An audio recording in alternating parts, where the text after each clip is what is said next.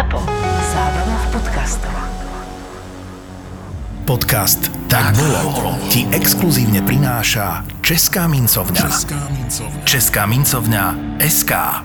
Jeden bol viac maliar, ale hovoril o sebe, že je sochár a druhý sa cítil byť sochárom, ale musel študovať za maliara. V podstate áno, e, asi by sme mali začať tým starším, Leonardom. Teda Leonardo da Vinci, mm, nebudeme teda rozprávať o tom, že či je správne hovoriť da Vinci a, alebo iba Leonardo, Mhm. ale...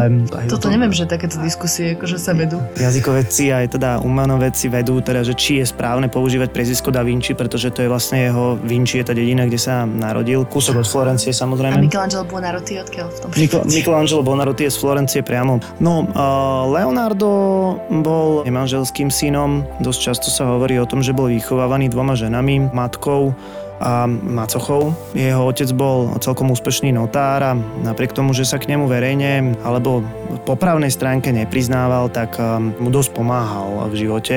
Leonardo sa tak uh, od začiatku, mm, on sa tak tvári, že nedostal uh, vzdelanie adekvátne a od začiatku sa tak uh, tituluje do toho, že je samouk a že veľa skúša.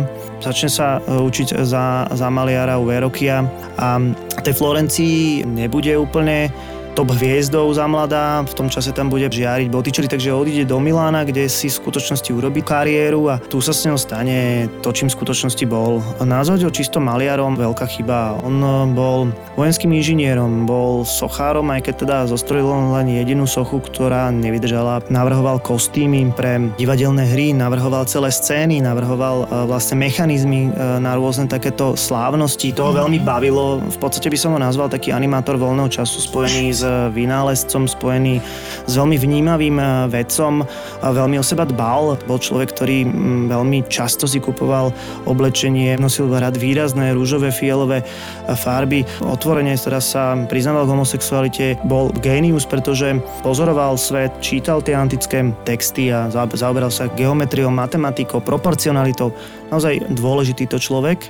Preslaví ho asi čo najviac. No mám pocit, že Mona Lisa, hoci teda on sám sa necítil byť úplne maliarom, myslím, že si spomínal, že namaloval len nejakých 19 obrazov. No, tam je problém s tým číslom, pretože výskum okolo Leonarda stále prebieha a Leonardo bol známy tým, že nedokončoval veci. Nedokončoval obrazy, to bola veľmi zlá časť jeho osobnosti, on sa jednoducho možno nevedel sústrediť, možno ho to prestalo baviť a rovnako bol posadnutý nejakou dokonalosťou. Veľmi často vytváral rôzne nové farby, nové techniky a toho stálo veľakrát aj samotné dielo. Napríklad e, Posledná večera v Miláne, svetoznámy obraz začal v podstate rozpadávať ešte za jeho života. Mona Lisa má špecifické postavenie, to je obraz, ktorý si zobral so sebou až e, na smrteľnú postiel, keď to tak môžem povedať. Je to vlastne portrét, ktorý je považovaný za asi najlepší a rozhodne najznámejší. Mal ho vytvoriť asi v roku 1503. Na schvál hovorím asi, pretože ten príbeh podľa mňa celkom zaujímavý. Jedna teória hovorí o tom, že je to tzv. Joconda, čiže manželka jedného florenského kupca, ktorý si mal objednať tento obraz vtedy 24-ročnej svojej manželky. Avšak žiadne finančné dokumenty o tom nemáme, že by zaplatil Leonardovi. To je jedna z teórií. Druhá teória, ktorá pochádza z roku 1517, hovorí o tom, že v skutočnosti to môže byť Jokonda, respektíve táto Líza z rodu Giraldíniovcov. Pozadie toho obrazu je iné. Keď bola 15-ročná Líza, tak si práve zobrala tohto svojho manžela. V rovnakom čase museli Medičiovci odísť z Florencie. Práve jeden z týchto Medičiovcov, s ktorým mala prežiť nejaký románik, si mal u Leonarda objednať obraz tejto svojej, povedzme, tínedžerskej lásky. To by bol dôvod, e, prečo by Leonardo vôbec bol schopný aj ochotný pristať, keď tvoril Monu Lizu, už mal celkom veľké meno.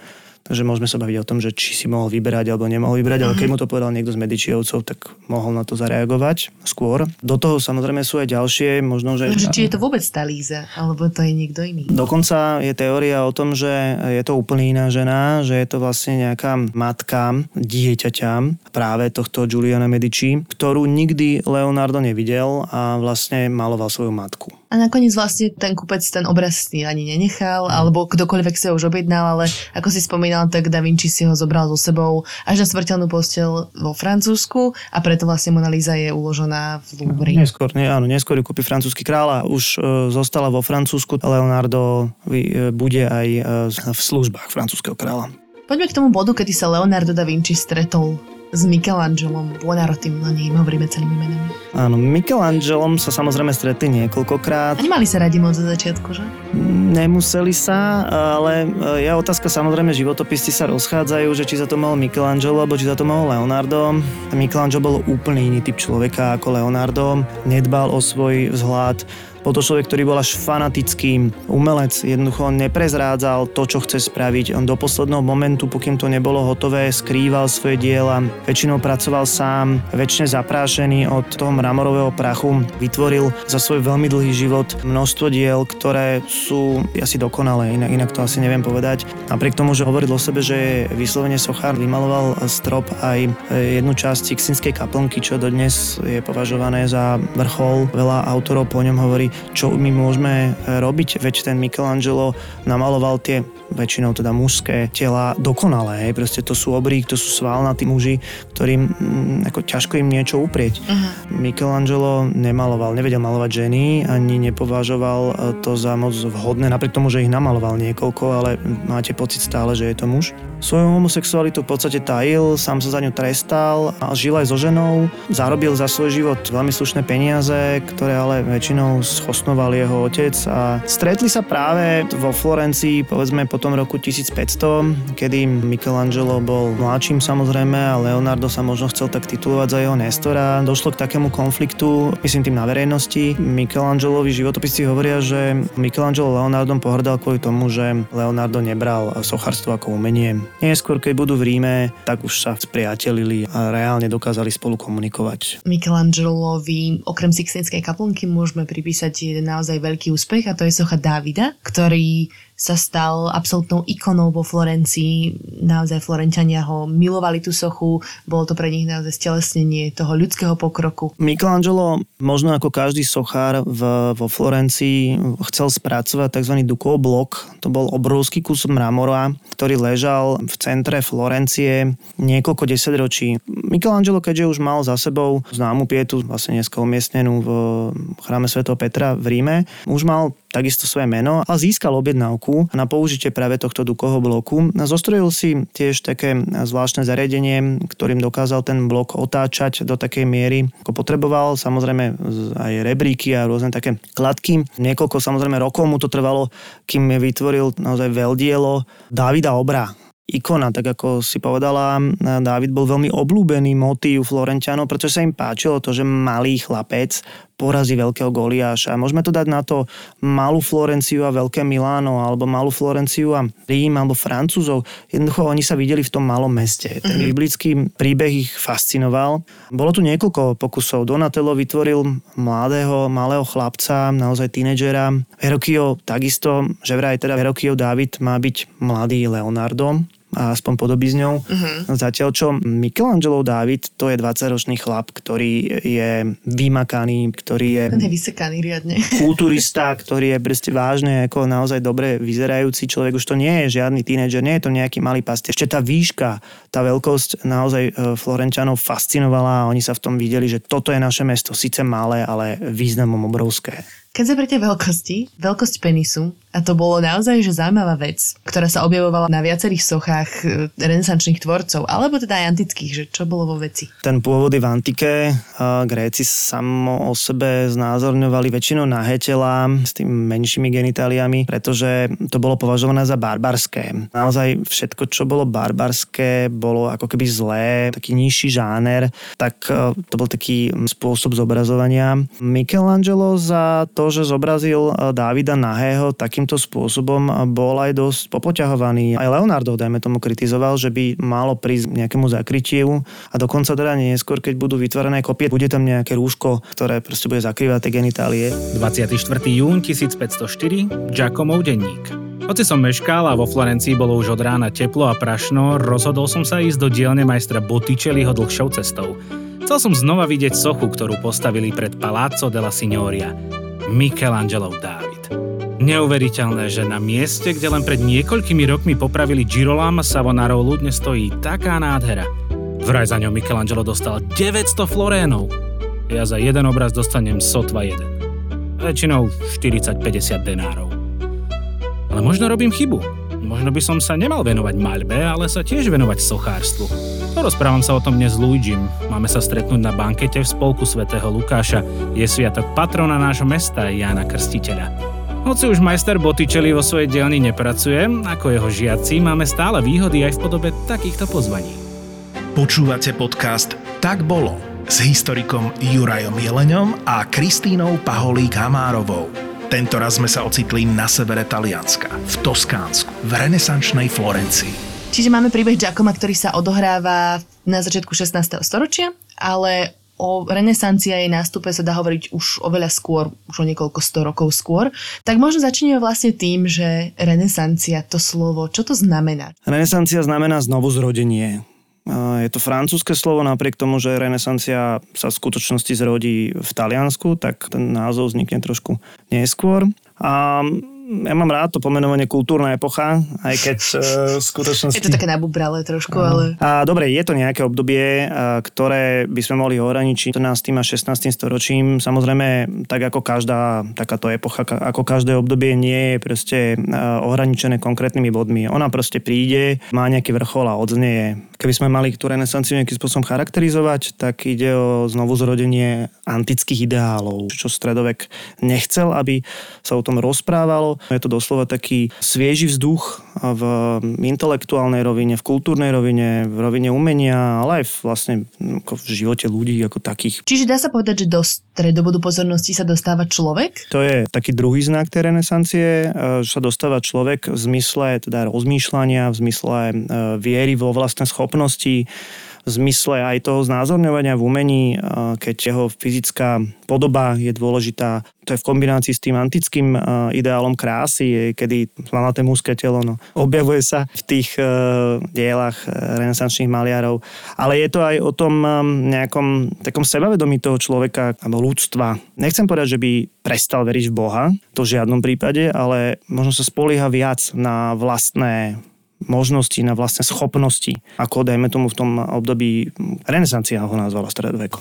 Áno, lebo však to sme sa o to bavili predtým, že ty keď žiješ v nejakom období, tak nevieš, že práve teraz žiješ v renesancii Áno. alebo v stredoveku. Čiže na schvál to bolo ako také ohraničenie, že vraciame sa k antike. Jasné. No ako sme k tomu prišli? Lebo teda stredovek je charakteristický presne takým tým opakom, hej, že utiekame sa k Bohu, nechceme nejakým spôsobom zvýrazňovať sexualitu alebo vôbec nejaké medziludské vzťahy. Tak čo to akoby spôsobilo? Čo zmenilo to ľudské vnímanie? Môžeme sa spýtať na to, že prečo práve tam, čiže v nejakom severnom Taliansku, to je kolíska renesancie. Florencia je teda tým skutočným rodiskom alebo takým miestom, kde sa tá renesancia v skutočnosti zrodí, ale má to teraz svoje dôvody. Nie je to len samotné Toskánsko, ale je to celé severné Taliansko, ktoré má veľmi významné postavenie ešte v 13. v 14. storočí, čiže miešajú sa tu obchodné cesty. Benáčania, Janovčania dovážajú počas krížových výprav a po nich exotické komodity, ktoré chce Európa, naopak obchodné cesty takisto smerujú na sever, do Flámska, do Anglicka. Jednoducho je to vyslovene miesto, kde sa točí obchod. Florencia nebola nejakým veľkým mestom, na blízkosti je Miláno, ktoré je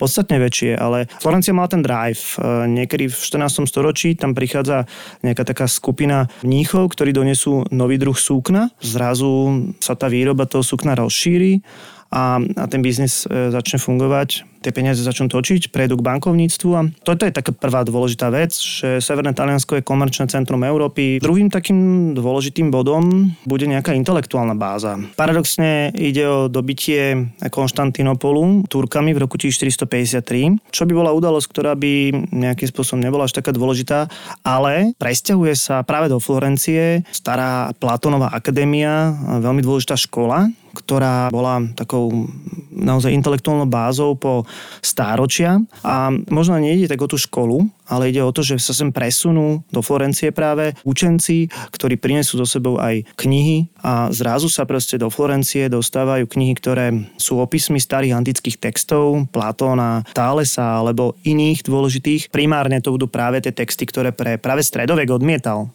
A to budú texty o matematike, geometrii, astronomii, ale aj o ľudskom tele, kráse, sexualite. Proste to budú veci, ktoré budú veľmi dôležité ako intelektuálna báza. Keď spomínaš tú intelektuálnu bázu, tak eh, podľa mňa jedným z takých prvkov, ktoré formovali renesanciu, začali byť spisovatelia, ktorí tvorili texty, ktorí naozaj že ovplyvnili zmenu tých dejín. Práve tí spisovateľi, alebo nazv- nazvali by sme ich skôr literáti, neviem, či spisovateľia je úplne to naj, najlepšie. Nemám tento žargon renesančný ešte. Neviem, neviem, neviem, neviem, ako sa nazývali sami o sebe. Určite to boli umelci. Či už to bol Petrárka, alebo Giovanni Boccaccio, alebo Dante Alighieri, to sú všetko významné postavy ešte 14. storočia. Možno ovplyvnení mm, tiež tými myšlienkami, zatiaľ uh, akadémia ešte nechyrovala vo Florencii. Vytvoria naozaj veľmi dôležité diela, ktoré najmä Dante s jeho božskou komédiou, s jeho predstavou pekla, očistca, rája. To peklo je asi najznámejšie, to Inferno. Myslím si, že aj z kníh či filmov Dana Browna. V podstate vytvára predstavu toho bežného človeka, ako to peklo vyzerá.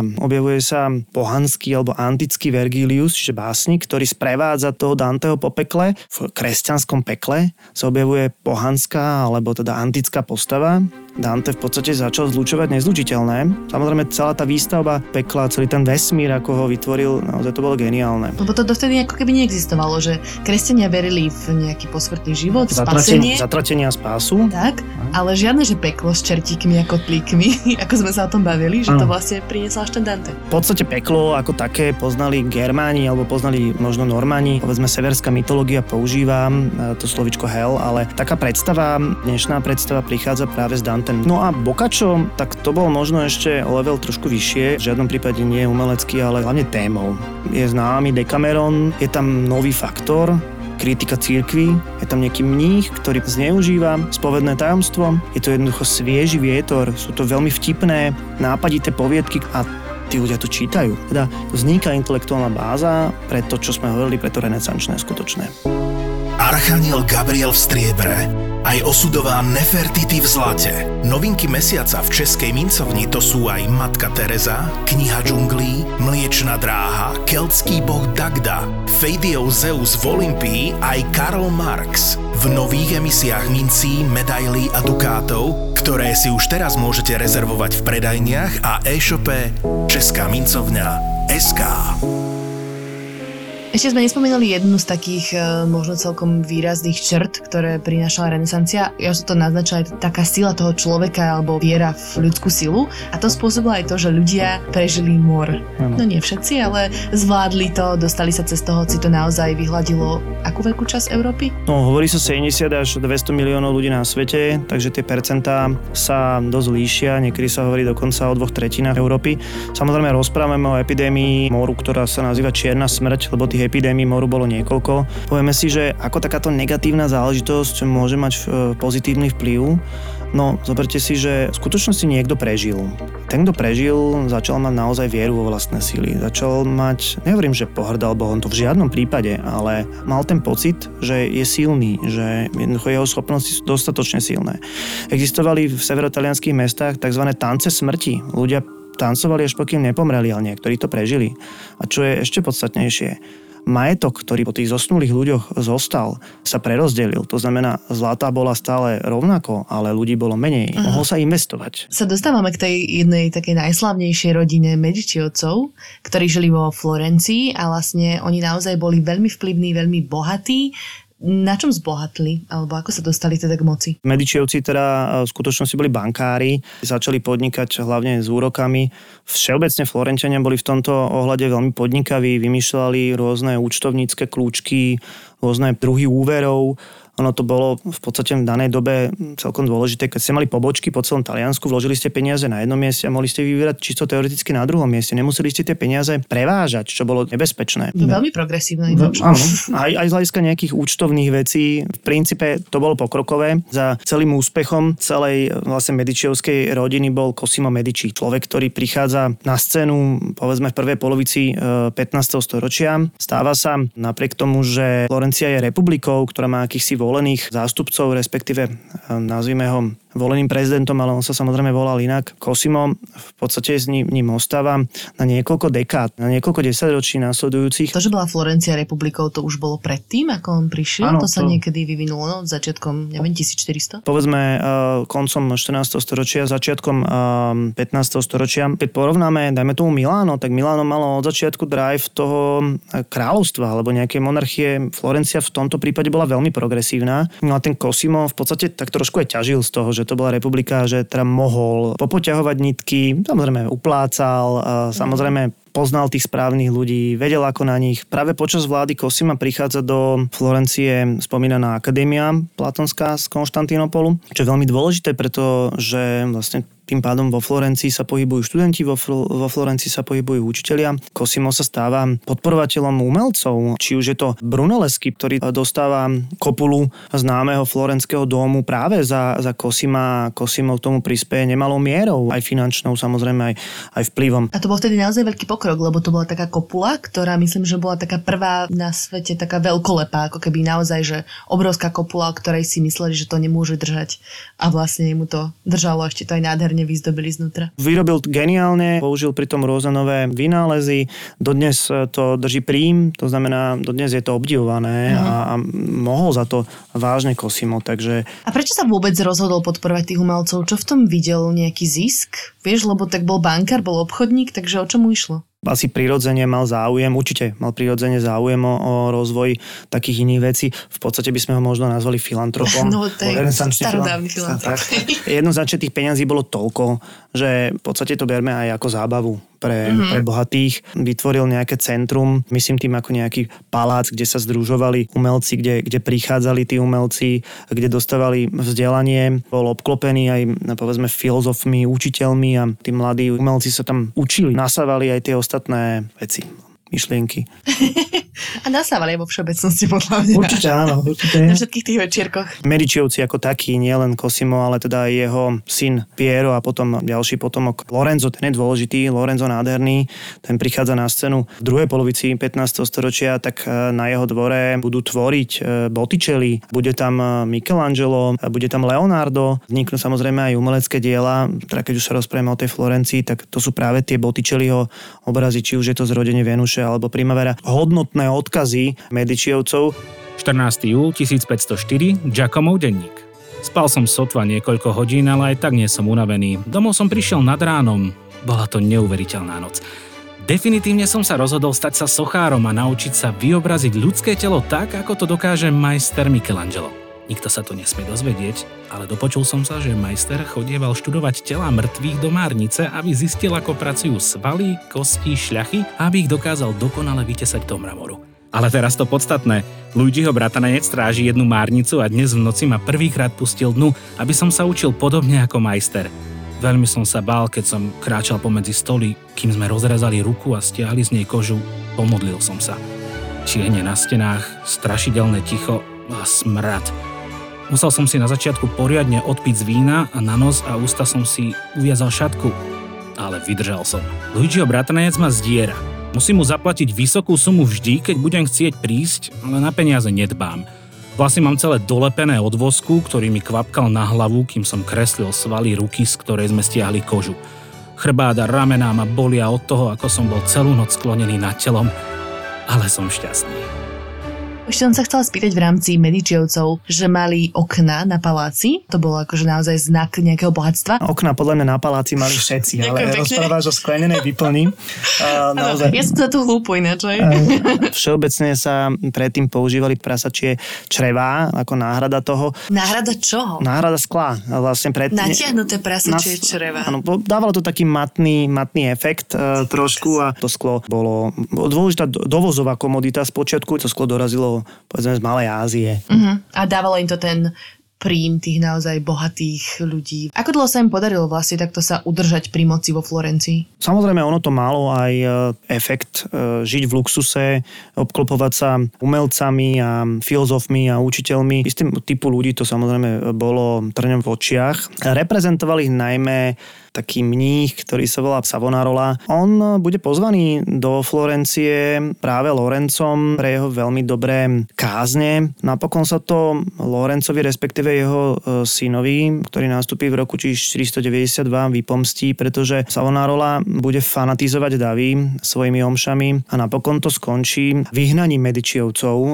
z Florencie. Naozaj musia opustiť mesto, ich palác bude zničený a na niekoľko rokov sa samotný Savonarola ujme moci v meste, dojde k ničeniu tých renesančných umeleckých diel, teda aj tí učenci, respektíve tí umelci, ktorí boli na dvore Medičievcov, samozrejme museli utiecť tiež. Ty si mi spomínal, že niektorí boli natoľko sfanatizovaní, že začali likvidovať svoje diela. Áno, niektorí doslova pálili demonstratívne svoje diela. Samozrejme, tá vláda Savonarolu nevydrží dlho, napokon ho Florentiania unavení tým náboženským fanatizmom, napokon ho zvrhnú, dokonca ho upália. Vlastne je znovu nastolená republika. Najbližších najbližších 15 rokov to bude taká celkom zlatá éra, kedy tam bude pôsobiť aj Michelangelo aj Leonardo. 11. oktobra 1513 Giacomov denník. Vrátili sme sa z kostola San Salvatore al Monte. Pochovali sme našu mamu Donatelu. Dožila sa 58 rokov. Ako veľa sa za jej života zmenilo. Zažila Lorenza nádherného, besnenie Girolama Savonarolu, bola pri osadení nádhernej sochy Dávida a nakoniec sa tesne dožila aj návratu Medičiovcov. Keď sme sa s bratmi a sestrami vrátili do maminho domu, pohostili sme sa na malom kare. Podávala sa mesová polievka so škoricou, cesnakový chlieb a pečené jahňa s jablkami. Mama s otcom mali 12 detí. Dve sa narodili mŕtve a dospelosti sa nás dožilo len 6. Mama rodila neustále, kým bola tehotná, rovnako ako všetky šľachtičné, nevychádzala z domu. Vždy ju však zaujímalo, čo sa v meste deje. Pamätám sa, ako som jej rozprával o Michelangelovej soche Dávida a ako sa tešila, kým konečne porodí, aby sa na ňu mohla ísť pozrieť. Marko sa narodil predčasne, ako by jej to chcel dopriať čím skôr. Takmer neprežil, ale nakoniec ho dojky vypiplali. Tešila sa aj vtedy, keď som jej povedal, že budem sochárom. Hoci to mnohí považovali za menej cennejšie ako maľbu, ona nie. Dlho som vo Florencii nebol. Vybral si ma mecenáš v Benátkach, kde som preňho tesal sochy viacerých svetých. Tam to teraz žije. Florencia oproti Benátkam pôsobí ako unavené mestečko. Alebo sa to možno zdá iba mne. Bol som roky preč, ale jednak sa mi už práca skončila a jednak kvôli mame som sa vrátil. Prenajal som si dielňu a hneď zajtra začnem vyberať mramor na jej náhrobok. Ako toto celé teda spadlo skončilo táto doba znovu zrodenia? My sme sa zamerali hlavne na taký ten vrchol, čo je povedzme okolo toho roku 1500. Inak veľmi veľa ľudí v roku 1500, respektíve na Silvestra roku 1499 verilo, že príde koniec sveta. A v podstate Taliansko prestáva hrať prím zhruba 1527, kedy je Rím vyplienený cisárskými vojskami a do toho sa zapletie reformácia a medzičasom Janovčan, Krištof Kolumbus dopláva k brehom Ameriky a iný Florentian a Amerigo Vespucci povie, že to je Amerika. Objavujú sa nové vynálezy, svet sa trošku začína hýbať. Florencia už nie je tým centrom, už je ním Rím a potom neskôr Benátky a samotná renesancia sa trošku dostáva aj za Alpy. Ale to už by sme povedali, že už je to taký záver, lebo to už nie je tá vrcholná renesancia, už je to neskôr a pomaličky to začína prechádzať znova k návratu k náboženstvu, k viere a k baroku. Vinland zem. Viking menom Life Erikson bol v Amerike prvý. So svojou posádkou sa doplavil na dvoch drakaroch k územiu dnešnej Kanady dávno pred Krištofom Kolumbom. Vyhraj s podcastom Tak bolo striebornú mincu objavenie Ameriky Life Erikson. Napíš na Instagram podcastu Tak bolo pod príspevok s mincov Lifea Eriksona správnu odpoveď na otázku Akej farby bola tunika Lifea Eriksona v prvom príbehu? Zapojiť sa môžeš do 5. septembra. Zo správnych odpovedí vyžrebujeme jednu alebo jedného z vás, ktorý získa striebornú mincu Lifea Ericssona objavenie Ameriky v hodnote 76 eur. Cenu do súťaže venovala Česká mincovňa. Česká mincovňa SK. Zapo. Zábrná v podcastovách.